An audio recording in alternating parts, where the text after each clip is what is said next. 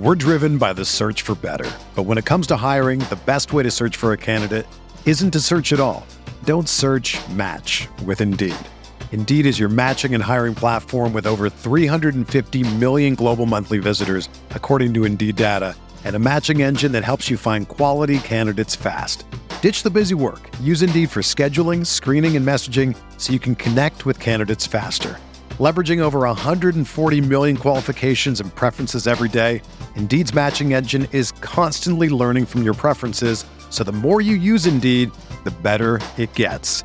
Join more than 3.5 million businesses worldwide that use Indeed to hire great talent fast. And listeners of this show will get a $75 sponsored job credit to get your jobs more visibility at Indeed.com slash BlueWire.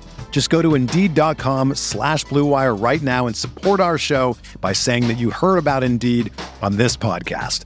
That's Indeed.com slash BlueWire. Terms and conditions apply. Need to hire? You need Indeed.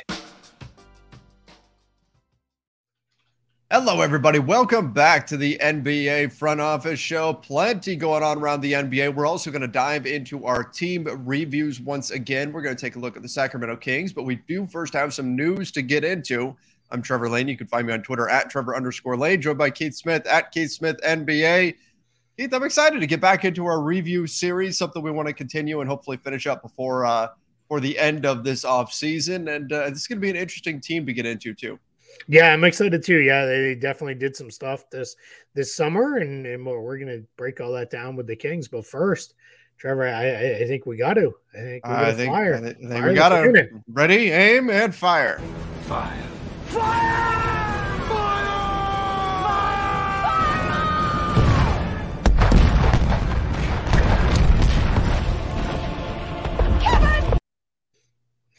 It's the Kevin Cannon, the latest on the, the Kevin, Kevin Durant at the end situation. every single time. I love it so much. It's my favorite thing now. The the original version actually had the video of that, and it just, it was a beat too long. And I went, you know what? All I need is the audio. That's all That's I need. I just need her her yelling that. But um, but uh, Kevin Durant, according to Ian Begley, wants the Celtics. We've heard them before, but the 76ers yeah. as well not one of the teams that we had on the radar in terms of a, a, Kevin Durant landing spot. James Harden basically saying, I want to play with Kevin Durant. I just don't want to play with Kyrie. Is that what's going on here? Do they actually have a path to landing KD?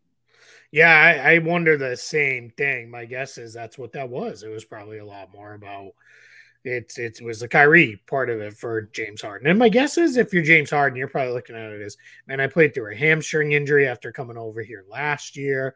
Now this year you're you're not going to get vaccinated, you're going to sit out and you know, all these other things. And it probably just turned into yeah, this is a mess. This is a circus. I don't want to be here.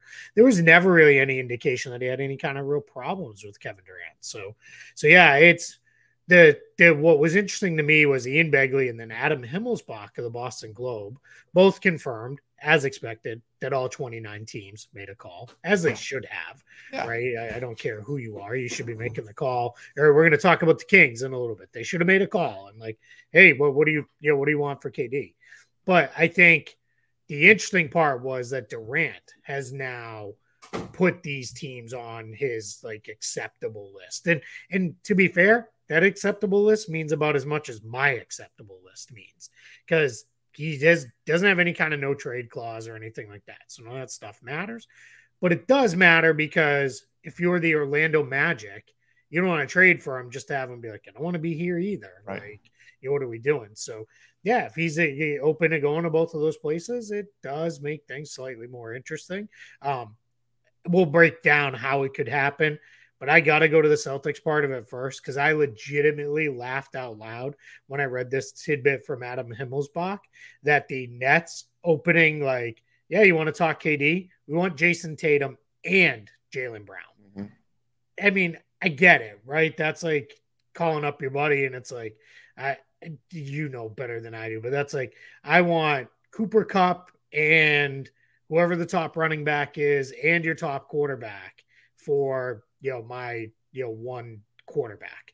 Like that's not no one's gonna say yes to it. Everyone's gonna say no, and then that's gonna be like a thing. But so you ask, but that's one of those where it's like really? Like, what are we doing here? So, so that that just amused me this morning when I read that.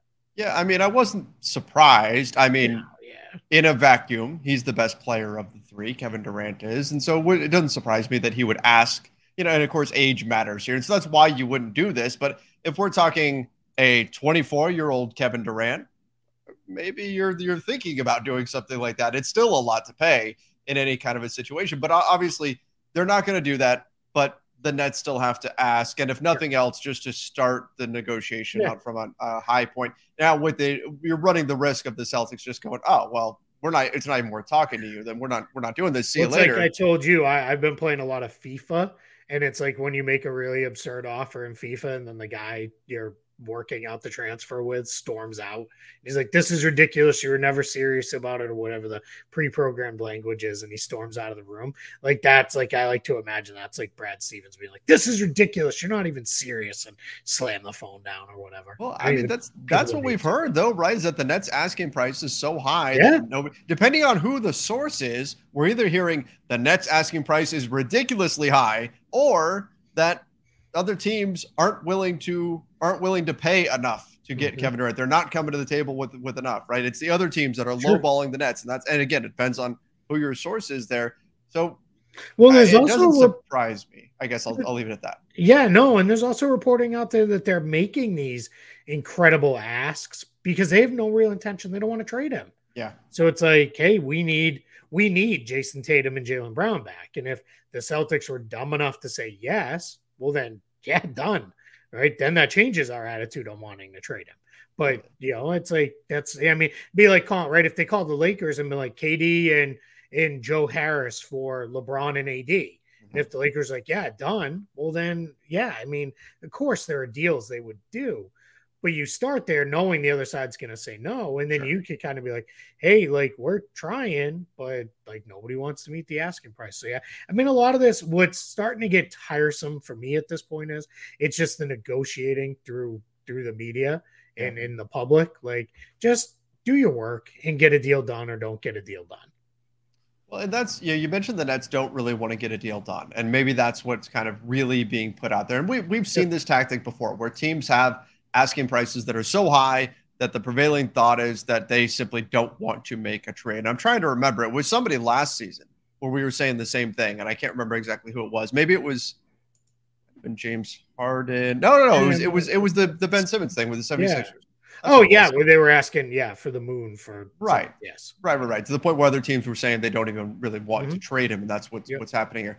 Um, but when I look at this with with the Nets, if they're gonna gonna trade Kevin Durant, if they're not willing to trade him, if they their asking price is so high that it's clear nobody in their right mind is going to meet that asking price, that that kind of makes sense. That now Kevin Durant would have to come along and say, "No, I really, really want out, and I want you to fire these guys and all the and create mm-hmm. more of a stir in order to kind of light a fire under them." Now, now Brian Windhorst had something though where he said what he's heard from other teams though is that if anything, after Kevin Durant did this, they're going to decrease their offer yeah. for KD because they feel like they've got more leverage in this situation. So this could actually backfire and drive us further away from a deal. Obviously, the goal was to make the Nets maybe a little bit more receptive to, yep. to offers for him. But I don't know. I don't know if we're going to see it or not. It it feels like they still need to figure out a way to get something done prior to training camp. Of course, the Nets will push back against that. They'll put out everything they can to say mm-hmm. they're totally fine bringing KD into camp. I still just can't see that as an ideal situation. Yeah, and there's been other reporting of like I want to say it was maybe the New York Daily News or one of it was a New York based paper reported Durant's not going to come to camp. Like all this talk of like uh, he loves the game too much. Yeah. There's there's now reporting coming out of New York, which we'll see. Right, some of that stuff can be a little sensationalized, especially when they're that close to it. But a lot of that belief is like he won't come to camp. And that that brings it to it a whole nother set of issues, right? Because then Barry, what are you going to do? Is this going to be a straight holdout and you'll take the fines? Like, where, where are we going with this part of it? Now, the Philly part, all right, presumably, and just salary cap rules and trade rules and all that, James Harden would not be on the table, nor would Joel Embiid, right? Because those are the two guys clearly he'd be going there to play with. So PJ Tucker, Not on the table. Yeah. So Ian Begley reports Tyrese Maxey would have to be a part of the trade. Makes sense, right? Get mm-hmm. yourself a really good young guard. Uh, Matisse Thybulle, he also threw in there as probably part of it because that was one of the names that was mentioned in other uh, type of proposals. And then he said picks, which we'll get into that in just a second. But the sticking point, I would think, would be Tobias Harris has to basically be involved to match the salary. There's really no other way for Philly to get there within reason to match salary. Because remember, Durant's a $44 million player. So you got to match salary on that to get there. Yeah, Harris is 37.6. You're there, right? Then the challenge becomes would the Nets want to take on the 39.3 million owed to Harris next season? Because this year, if it was expiring, whatever, right? You you do it. We got Maxey, we got Thybulle, we got picks, we go. The picks part of it, they already own picks. So where are we going with picks? I don't know what picks Philly has to give. They they don't really no. have picks to trade. So unless they're going to trade Thybulle somewhere else to get picks to route to Brooklyn, or I can't imagine Maxey because I imagine the Nets would want him themselves. I don't know if you're Philly, do you do you are you going to really fight to not put Maxey in the deal because you kind of need him? Um, he's clearly the best defender you have for point guards on your roster, and I don't think they want to go into games with the approach of I will just outscore everybody all the time. So it just gets really messy. I don't I don't know where there would be a reasonable trade construction. And the, this screams to me Daryl Morey doing what he does of stars on the market. I'm gonna I'm gonna at least be involved tangentially around the edges, but I just don't know how you would get it done. Yeah, I don't. I don't see it either. I don't see a clear pathway for them to get it done. You never say never with Daryl Morey. They can be creative and try to figure something out, but I just don't see it. Particularly with the Nets asking price being high. I mean, it just I don't see a possibility of it of it happening unless there's yep. something that we don't know that, uh, sure. that, that's going on there. But and then I'll circle back to one more tidbit with the Celtics. Yeah, uh, again from Adam Himmelsbach of the Globe. Adam's about as connected with the Celtics as you can get um, for a local writer it was he wrote today. It never got serious with the Jaylen Brown conversation. So that's starting to seem to me maybe if we want to trust that side of the reporting, now maybe that's just covering. You know, maybe that's a little CYA work being done there. after after Brown was after kind of upset. Brown was a little upset, yeah. or it could have been the net saying like, "Well, hey, here's what we talked." and maybe this is hey yeah you i mean it's like we always joke right like hey we'll trade you grant williams for lebron and you say no, and then well, you know, we we we tried to make a trade for LeBron, right? right? Yeah. Like, you know, is that really it? Like, is that what it was? So yeah. Absolutely. Yep, that that could be part of what's going on here as well.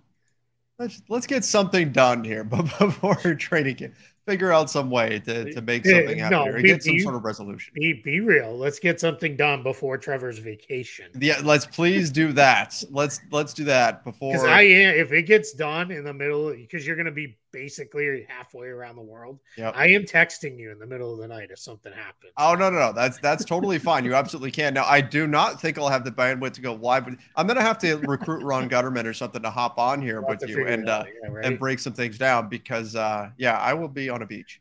Um, then, right. then, then, when you're like, oh, I couldn't get your text because my wife threw you threw my phone. Oh, she will. Yes, yeah, that that would that would definitely happen. So. Oh, yeah, get it. To, let's get this done by the end of this week, please, for yes. my sake. Yeah, for my sake. Yeah, come on, you guys, to take care of Trevor's vacation. Speaking of which, Kyrie Irving, he doesn't hate the Nets. he, he doesn't hate the Nets. That was the report sure. that came out that that Kyrie hates those guys, talking about Sean Marks and Steve Nash, um, and that uh, that was from the New York Post. Now, now we've got this quote coming from his agent slash stepmother. This is from Kyrie's side. I'm not sure where this narrative is coming from, but Kyrie does not hate Steve or Sean. That's not a part of his being nor how he represents himself in the world. He's about peace, love, and acceptance. Uh, then, all right, they, they add this in. His agent declined to comment on whether Irving agrees with Kevin Durant who reportedly wants Marks and Nash fired. So they're responding to the word, they're arguing semantics and responding to the sure. word hate and saying, oh no, Kyrie doesn't hate anyone. That's not the point. The word hate was not the point of the report. The report was, does he agree with Kevin Durant that he doesn't like Steve, whatever word you want to use, really, really, really don't don't like them. Steve Nash and Sean Marks. Is that accurate or not? Of course, would not answer that, but said no. Kyrie does not hate them.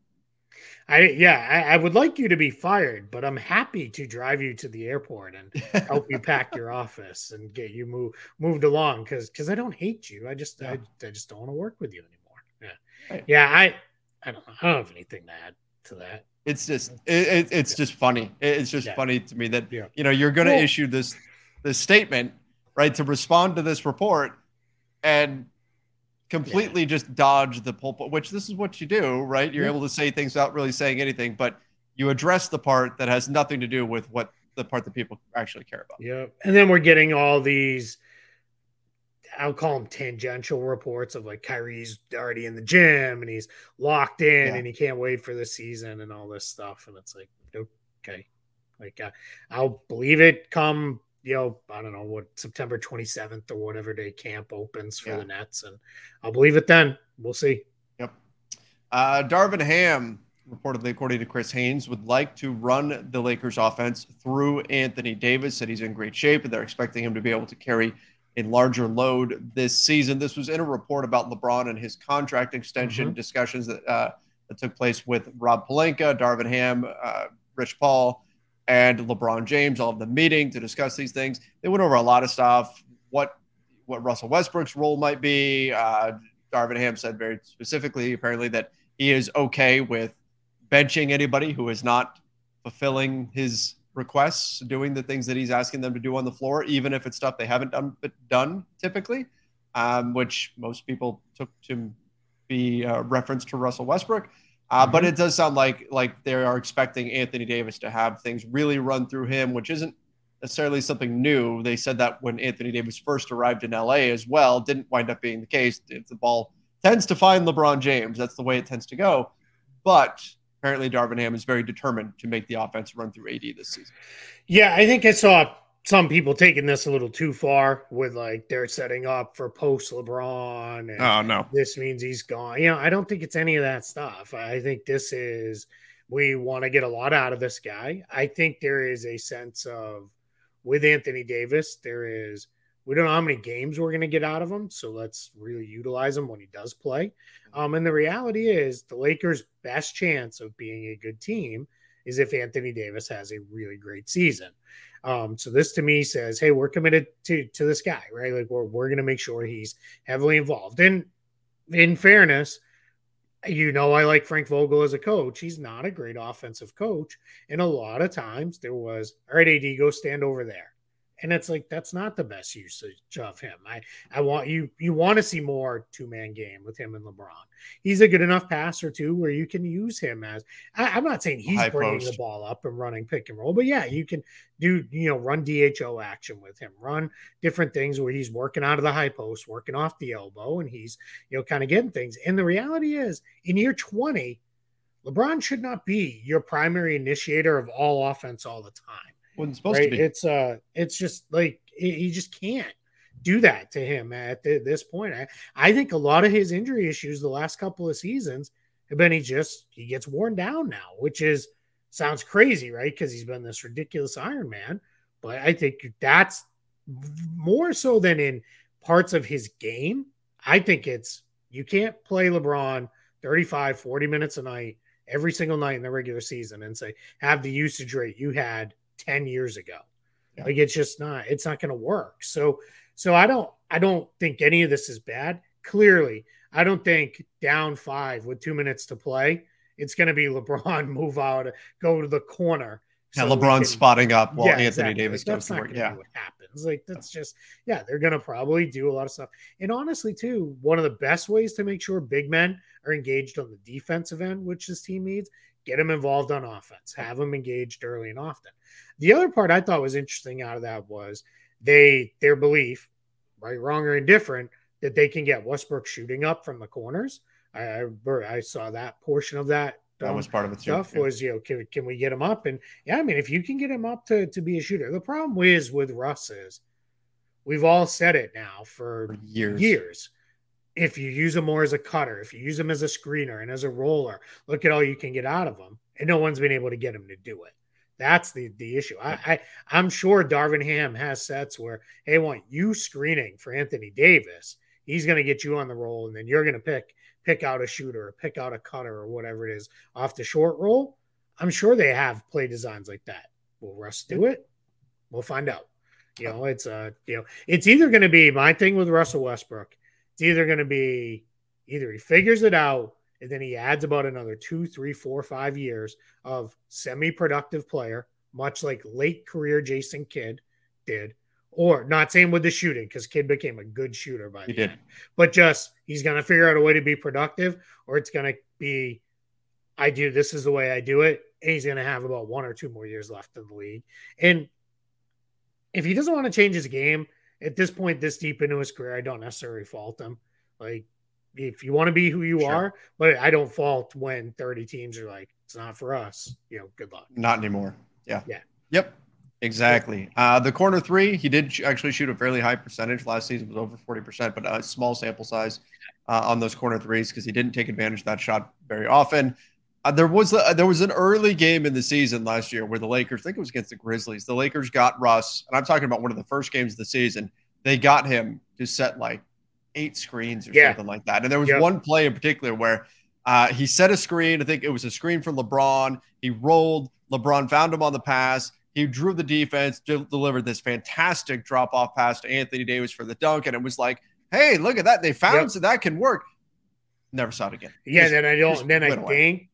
I may have the stat wrong, but I think he had something like five games the rest of the year where he set more than two screens. Yeah. Yep. So, it was it- it's crazy. So we'll we'll see what Darvin Ham can get out of him. We'll see if he can get that uh, that going or not. If he's on the team, we'll see uh, how those trade Yeah. discussions go. Yep. And by the way, that was the other report out of there was that uh, everybody was on the same page that they're going to be patient with any roster moves. That they might just wait to see what it all looks like on the floor. All of that. Again, I would still assume that if the right deal comes along before training camp, they're they're going to take it. Yeah, I mean, my guess it's they're just like everybody else now. Everybody Playing the game. Yep, and everybody's stuck now too. It's going to have to be someone of Durant, Kyrie, or Mitchell has to move, and then my guess is shortly thereafter the other two move, and then everybody is, is ready to go. We'll just see does, when does that happen. We're driven by the search for better. But when it comes to hiring, the best way to search for a candidate isn't to search at all. Don't search match with Indeed. Indeed is your matching and hiring platform with over 350 million global monthly visitors, according to Indeed data, and a matching engine that helps you find quality candidates fast. Ditch the busy work. Use Indeed for scheduling, screening, and messaging so you can connect with candidates faster. Leveraging over 140 million qualifications and preferences every day, Indeed's matching engine is constantly learning from your preferences, so the more you use Indeed, the better it gets. Join more than 3.5 million businesses worldwide that use Indeed to hire great talent fast. And listeners of this show will get a $75 sponsored job credit to get your jobs more visibility at Indeed.com slash Blue Wire. Just go to Indeed.com slash Blue Wire right now and support our show by saying that you heard about Indeed on this podcast. That's Indeed.com slash Blue Wire. Terms and conditions apply. Need to hire? You need Indeed. All right, uh, Collin Sexton, update on his contract. Apparently, things are not contentious between Sexton and the Cavs, but there's nowhere else for him to go because Indiana and the San Antonio both said they're using their cap space to take on bad money. Yep. Uh, there, so there's no team that can go offer him a big contract and get the Cavs to blink. Clearly, they have to come to an agreement at some point. I would assume before training camp. That'll serve as kind of a deadline here to get something done. But Yep. uh, they're they're both uh, look just as the entire NBA has been stuck, been stuck in the staring contest. Collin Sexton and the Cavs have also been in a staring contest. Yeah, absolutely. So, I mean, it sounds nice that they're not contentious, right? No one's storming out of the room like my uh, hypothetical FIFA uh, manager. But on the flip side, no one is like, I don't think anyone is in a spot where it's like, there's not a deal done. So, where does that leave us? I don't, I get it. The Cavs are, they have put this kind of, we keep hearing right the three years 40 million so basically Yeah. 13 million Just so happens that the Cavs are, you know, they're about 5.7 million under the uh, tax line right now. And that just is, you know, met, but that's magically add that 5.7 million to what Sexton's qualifying offer would be. And guess where you land? Right about 13 million. So that's why that's they, they don't want to pay the tax. So they're basically this is our limit. This is as high as we will go on first year salary because we don't want to pay the tax. And that's what it is. I don't necessarily blame them. I don't know that it's time to pay the tax, but I don't know, man. I like Collin Sexton more than I like Ricky Rubio at this point. You paid this money for Ricky Rubio. You made the trade for Caris LeVert last year, which yeah. I wasn't necessarily against, but then like you didn't do anything else to move things along. I just I feel like Cleveland's going to put themselves in a spot here where they're going to end up losing Collin Sexton, whether it's now, probably not, or a year from now. They're going to lose a good player just for why? Like like why did you do this? Well, and people will look at it too, and they'll say, "Well, so what if you have to pay the tax a little bit? Let's say you go a couple million into the tax, you get a minor penalty there. What is it? It'll be if you're only what is it, five million into the tax or something? It's dollar for dollar, I think. So you're not, you know, it's it's significant. It matters, but it's not like one of those teams that's paying like four times the sure, yeah, you know, the, the overage or something or like that. Clippers. Yeah. Right, but but I think that's the part that we forget about too, though is if you're not in the tax, then that means you're eligible to get that payout mm-hmm. for teams who are in the tax. And you've got these teams like the Warriors and the Clippers that are not just in the tax, that are way in the tax. Mm-hmm. So you're talking about a pretty big financial swing there if you can stay below the tax and reap the benefits of these other teams that are way above and then have to pay that much in tax, then gets redistributed to those non-tax teams. Well, and beyond that, they've got they're okay right now with the way they can maneuver next off season. But let's say you gave Sexton, let's just say 20 million, right? And you said, all right, we'll go 7 million into the tax this year and we'll we'll we'll, we'll take the hit. That's fine. But I think what ultimately happens then is, all right, so now you get them for 20 million, let's say 22 million next year. Then what happens is you've got now all of a sudden you've got 120 million on your books that's enough wiggle room under next year's uh, potential tax line. But then you've got roster spots to fill. Yes, Kevin Love's not going to get 30 million again, but you want to resign Kevin Love because um, he's clearly been an important guy. Uh, what do you want to do with Caris LeVert? Are just going to let him walk? Where's that going to go? And now all of a sudden, if you end up in the tax again, now you're starting to creep towards repeater territory. Yeah. And this is a good team. This is a team I think will be very good um, you know, in time. But I don't know that I want to be paying the tax now. I would rather be if I get to pay the tax three, four years from now, I get it. But I just feel like that's where I would have maybe had more conversation about all right, can we move LeVert? Like, could you move LeVert? You can't move him back to Indiana, but right. could you move him to San Antonio? Could you find another team and sure. move him on, save some money? I just I like Collin Sexton more than I like Caris LeVert. This is a team that outside of Darius Garland need anybody who can create offense, um, especially off the dribble for them. We know Sexton can do that. I just, I, I don't know. I, am just really worried that a year from now, it's just going to be Collin Sexton's gone and they they lost some for absolutely nothing. The, the Cavs had such a feel good season. You mm-hmm. know, they were not expected to do the things that they did last season. Yep. And that's a fan base that can look at their team and say, man, it weren't for injuries, we, sure. we could, you know what I mean? Like they've, there's yeah. that optimism around that team. Mm-hmm. You don't want to extinguish that, right? Yeah. You don't, you don't want to put a damper on that by suddenly making moves simply for financial reasons. Yep. And two things, two things short circuit a young rebuilding team. One is going all in too early and going and signing guys to these really expensive contracts that look horrible, veteran players that don't fit in, and then the young guys don't play enough and it all falls apart. The other thing is getting stingy with your own and saying, nah, we can't really do that. So I, I get it. I fully understand where they're coming from.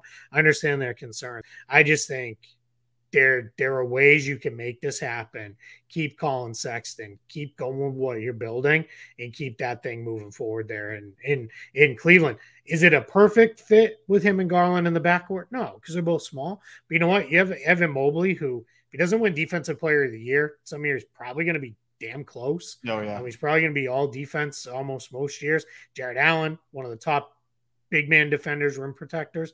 You're set up; those guys can really take care of you behind it. You just gotta, you know, we just gotta kind of let this play out. So yeah, I, I, I, I don't know. I just don't feel good about this. I just don't like it.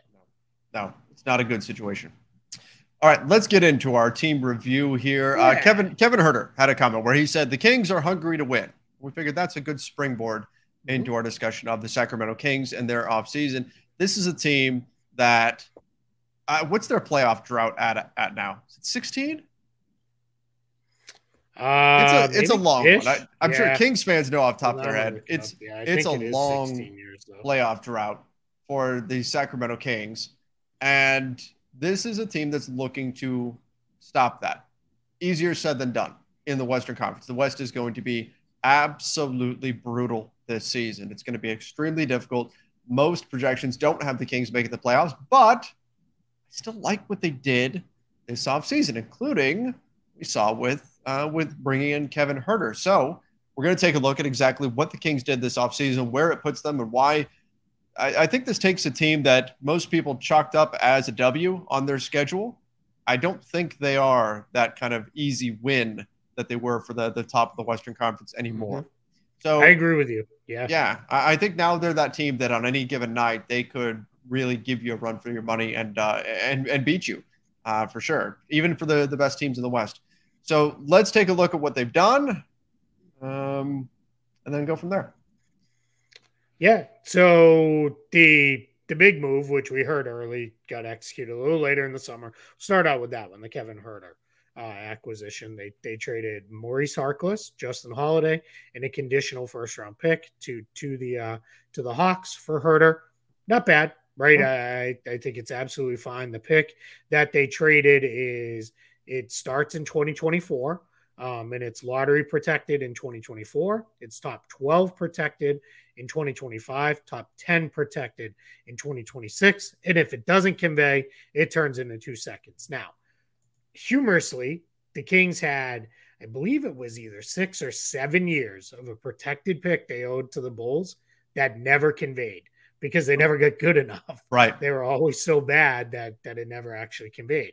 So we'll see where that goes. If you end up giving up, uh, you know, a pick in the uh, mid to late teens because you made the playoffs, great, right? That's that was your goal, right? That that's where it was. Um, I have seen two things. I've seen people clowning the Kings for uh, this Kevin Huerter comment and clowning him with this. What else is he supposed? Of course, they're hungry. We know.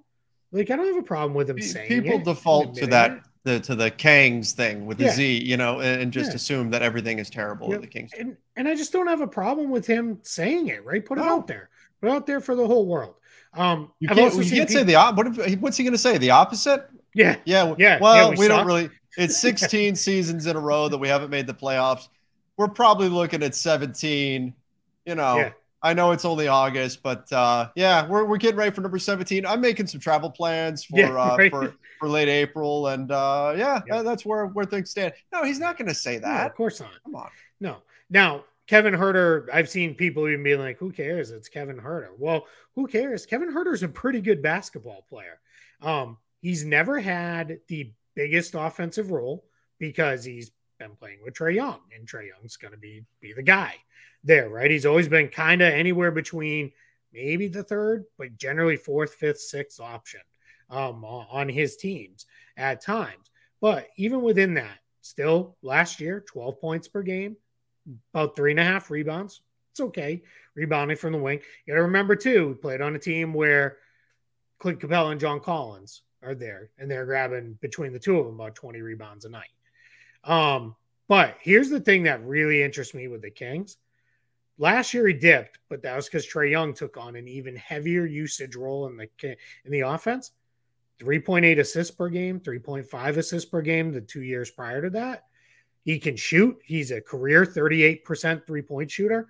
This is a guy who is, he's just a good basketball player. So I don't get this whole idea of beating them up. We've heard it over and over and over again. They don't have enough size in the backcourt with De'Aaron Fox. They're they're too small. That was criticism with Halliburton to some extent. That was a criticism with Buddy Hield. Buddy Hield also didn't really play defense. Now you got Huerter as legitimate wing size out there at six foot seven, can handle the ball some, can pass, he's gonna fit in, he's gonna make shots. I think this is is a great trade because gave up Justin Holiday, was really only a half season kind of shooter for you. Harkless is, you know, I'm not trying to be rude, but he's not real valuable player at this point. And then we'll see what the pick turns into. If it right. turns into a mid to late teens pick, fine. That means you accomplished your goal. And if this doesn't work and you continue to be the Kings and you're bad for the next few years, guess what? The pick never goes and you gave up a couple seconds and you move on.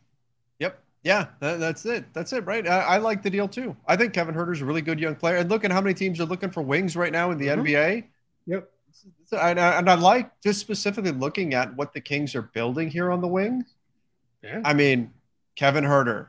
You've still got Harrison Barnes. Now, I mean, all through all the trade rumors. So you've got a little, and then you add Keegan Murray. You've got actually mm-hmm. a little bit of wing depth there now. Not a ton, but a little bit. Um, and that's part of what I think is going to make them fairly formidable. And then you've got, you know, you mentioned De'Aaron Fox, Domantas Sabonis as mm-hmm. well. Like the, the relationship between Fox and Sabonis was just, I mean, is in its infancy. Now it's going to have an opportunity to blossom a little bit more this season. So I think there's reason for optimism here for the Sacramento Kings. And I'll tell you what, I, I like their depth too. I mean, we haven't talked Davion Mitchell yet. Uh, Richaun Holmes, they've got Your some guy, Malik yeah, Monk. That's right. right. Malik Another, Monk added him, added him yeah. too. So what? Let's jump to there. What did you think of the contract that Malik Monk got from the Kings? Perfectly fair. I have no issue with, with that. He took just slightly less than the mid level. For all purposes, he took the full mid level. Um, he left a little bit out to give them the ability to sign a guy who chose to stay overseas, uh, Sasha Vezenkov. But it is in this situation, just call it the mid level. Um, that's fine for what he does as a shooter scorer because it's now he has shown over the last couple productive years that he's had.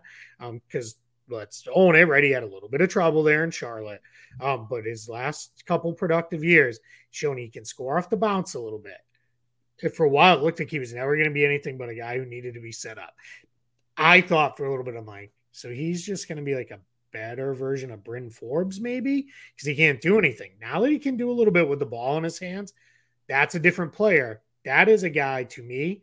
I wouldn't be surprised if if the team can get good enough I would not be surprised if, uh, sorry, I got distracted by the baseball game. Um, if Malik Monk is in contention for six man of the year, if the he, team is good enough. He's got no that kind of game. If he's playing really well, but they're a 35 win team, right. that's not going to win you six man. He'd have to be scoring 20 points a game off the bench. But if he's playing well off the bench, yeah, I I, I could see that. And right? Even it's been weird, even though they've had Buddy Hield, It felt feels like we've screened for years. Like this team needs shooting. You got to put shooting around Fox. Yep. Like let Fox do what he does. Get there. Uh, Sabonis too. I'm glad you mentioned him. Sabonis is in a position where he is like his playmaking too. You're going to get be able to work a lot of stuff. We're going to pick out shooters. Challenge is they're probably going to be awful defensively. Uh, yeah, that's I think the thing that will hold them back. I just sure. don't know that they're going to be able to defend enough to fully break through in the West. But if they can carve out enough offense, you're going to put yourself in a position where you're going to be in the mix. And to your point, this is no longer. I don't think you look and say, "Well, that's a win." Yeah, you know, I know for years teams coming east have looked at and been like, all right, so we got the the Lakers, Clippers, you know, or the Clippers and Suns, or the Lakers and Warriors, or whatever. Okay, but we got the Kings, so we at least get our one right. win out west, you know, with the Kings game, and off we go. And now all of a sudden, it's you know, I don't think that's as easy as it looks, you know, as it used to be. Oh, the Pacific Division is going to be is going to be rough for sure. Yeah. Um, looking at at Keegan Murray, their rookie, he was really good during summer league. There's a lot of reason for optimism there. Now, look, we, we always say summer league is not everything. Summer league is not necessarily an indicator that someone is going to be fantastic in the NBA, mm-hmm. but you saw probably everything you could have hoped to see out of him and then some during the summer. Yeah, I'm gonna pull up his summer league stats because oh, they're ridiculous. I, yeah, because they're they're really good. So if anybody ever wants to know, these are all on Real GM. Uh, so he played seven summer league games because he played in both Las Vegas and in the California Classic. Um, with with this year, averaged 30 minutes per game in summer league, so played a pretty full load, wow. minutes load, 21.7 points per game on 50, 40, 84. 50, sorry, 51, 41, 84 shooting. Ooh. So super duper efficient. 7.4 rebounds per game, uh, 1.3 steals, passing, that'll come down the line. They're not going to need him to do that. I think my guess, so as we kind of transition into lineup ish stuff, I I'm guessing they're going to go with Sabonis, Barnes, Murray, Huerter, and Fox as their starting group. Little light on defense, but you got enough yeah. rebounding there. Got a ton of passing. You've got a lot of shooting. I think Harrison Barnes in a lot of ways. Now, four. Yep. And that's a perfect guy for Keegan Murray to learn from. Because mm-hmm. I think there is a lot of what Harrison Barnes does. I think Keegan Murray can do that, but kind of like two levels up if he becomes what I think. Now, I'm not going to sit here and say, yeah, he was, you know, near the top of my board and all this stuff. But I had, and I remember when we talked it around the draft, I had Paolo Banchero, uh, Chet Holmgren, Jabari Smith. Those were my my three guys in the tier above. And then I had Keegan Murray ahead of Jaden Ivey in that next group. And I remember saying I didn't have him that far out of that group of three. I fell in love with this kid's game when I started watching him because it just felt he felt like when you were watching him, he felt like watching an NBA player, which right. Isn't always the case when you're watching these college guys. Sometimes it's like, ah, that guy's filling it up, but it's like, is he going to get those shots? He was just right. getting NBA shots. He was beating guys. He's strong. He's physical. Um, yeah, I, think a slam dunk pick for the Kings. I think they did you know, wonderful stuff with getting him. He could be the piece that, as much as you know, we like Malik Monk and players like that that they added in. Um, he could be the piece that puts them to another level in terms of mm-hmm. being that team that's a difficult out on any given night. Um, yeah, he's got the got the ability to do that. So that's certainly exciting for them too. Again, I like the wing depth that they've got. You know, you can question is De'Aaron Fox your answer long term a point guard? There, there's still plenty of questions around this team, but overall, I think this team is improved. And well, they're not going to be necessarily a like I'm not looking at them and saying, oh, this team's a five seed or, or anything like that. I think they can make some noise. And I, I'm like, I think for the first time in a while, I'm kind of excited to tune in and, watch the Kings and see yeah. what see what they are and see what they can be. But last thing, new head coach Mike Mike Brown. Yeah. Thoughts yeah. on on that? What kind of impact does does he make coming in? I know defense was the priority there. Yeah, and it's it's. I always worry when you hire a defensive coach and then you don't give them any defensive players because there's only there's only so much you can do scheme wise. I do think. Life right. I do think there's been a lot of times over the last couple years they haven't looked very organized defensively. I think that will get cleaned up. I think anything probably let's say by the holidays with the Kings, it'll be it'll it'll be lack of talent versus lack of scheme and execution that that holds them back. I think the rest of it will be they'll really be able to pull some stuff off as far as scheme wise. Um, he did bring in a couple guys he's familiar with from the Nigerian national team. So Chima Moneke and uh, KZ Okpala. Um, Okpala is not officially signed. That's why you don't see him on the board here. Uh, and this is this page is from Real GM with their yeah. you know terrific transaction tracker. Um, there uh, with, with this look, but you um those two guys a little bit known as athletes that can defend. So maybe you can work them in um, at the forward and wing positions and just get some guys on the floor. Matthew Dellavedova was, I think, strictly signed as a guy who hey, he's going to bring a little bit of defense to the backcourt. And I do think you're going to see Mike Brown unleash Davion Mitchell um, and yeah. basically say, hey, get out there and do what you do, right? They, they, his nickname is Off Night. So, like that says, like he ought to be able to defend. And I think there's the potential exists because they've upgraded – in other areas with playmaking and scoring with Kevin Huerter and with Harrison Barnes, that if De'Aaron Fox isn't really playing up to potential, I think you could start to see him lose some minutes to Davion Mitchell if he's really out there defending. Because you've got enough offense to carry. Where in years past, we have to have Fox on the floor because no one else can create a look. So we've got to keep him out there. So so I think between Sabonis, who's you know, it's he's like two notches below Jokic as far as being a very good passing big. Um, I think you'll see them run some stuff. I, am with you, especially as an East Coaster. I'm super excited in this late night window. We've got another good team. Um, I get attached to this Kings team a couple years back when Boston had that last pick. Remember, it was the Lay Kings pick that they had because it could have been the Lakers or it could have been the oh, Kings. Oh, yeah. it, was, it was the one they got from the Sixers and the Tatum Fultz um, pick uh, draft pick swap there. Um, I get attached to that Kings team and I was like, man, these guys are kind of fun. And then never really grew into anything. I'm excited now, you know, to see like can can they grow this into something? So yeah, it's a this is there there's something here. I Kings fans obviously know far better than we do, but it feels like for year 15, it's like there's something here, you know, maybe it'll be. And you know, we're still waiting for that uh, you know, non Chris Webber uh po- postseason appearance.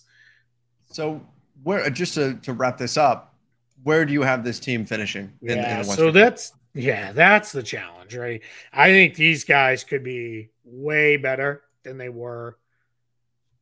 Let's say even like at any point in the last four or five years. Yeah. And it may just not show up in the standings. That's the problem in the West. So, um, without getting super deep into this, my top tier teams Warriors, Suns, Clippers, Nuggets. Mm-hmm. Those, that's my top four. My next four set Grizzlies, Timberwolves, Mavericks, Pelicans. My next set, Lakers probably in that mix. I'm just, I don't know what to do with the Lakers because there's just the flux right now with yeah, big time. Yep. So, but Lakers, maybe Portland, maybe the Kings. I feel pretty confident in saying they're better than Utah, Houston, San Antonio, and Oklahoma City. Yeah. The problem is, I just ra- I got all the way down to the Lakers, and, and that's in the group of I gave you eight teams, and then I went Lakers, Portland, Kings. So maybe the plan. Now we know one of those eight teams that I think is going to be really good. The wheels is going to are going to fall off. They have an injury ravaged season. They're just going to be terrible. Right. But I think your your bigger challenge becomes can you you have to push through if you're the Kings. You you can't you can't let I don't know Houston have a great season and pass you.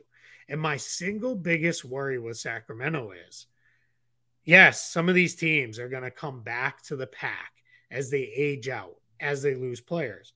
But Houston and OKC are coming, and they're coming fast. Yep. Uh, before you even have the chance to pass these older teams, are they going to? They might pass you. you.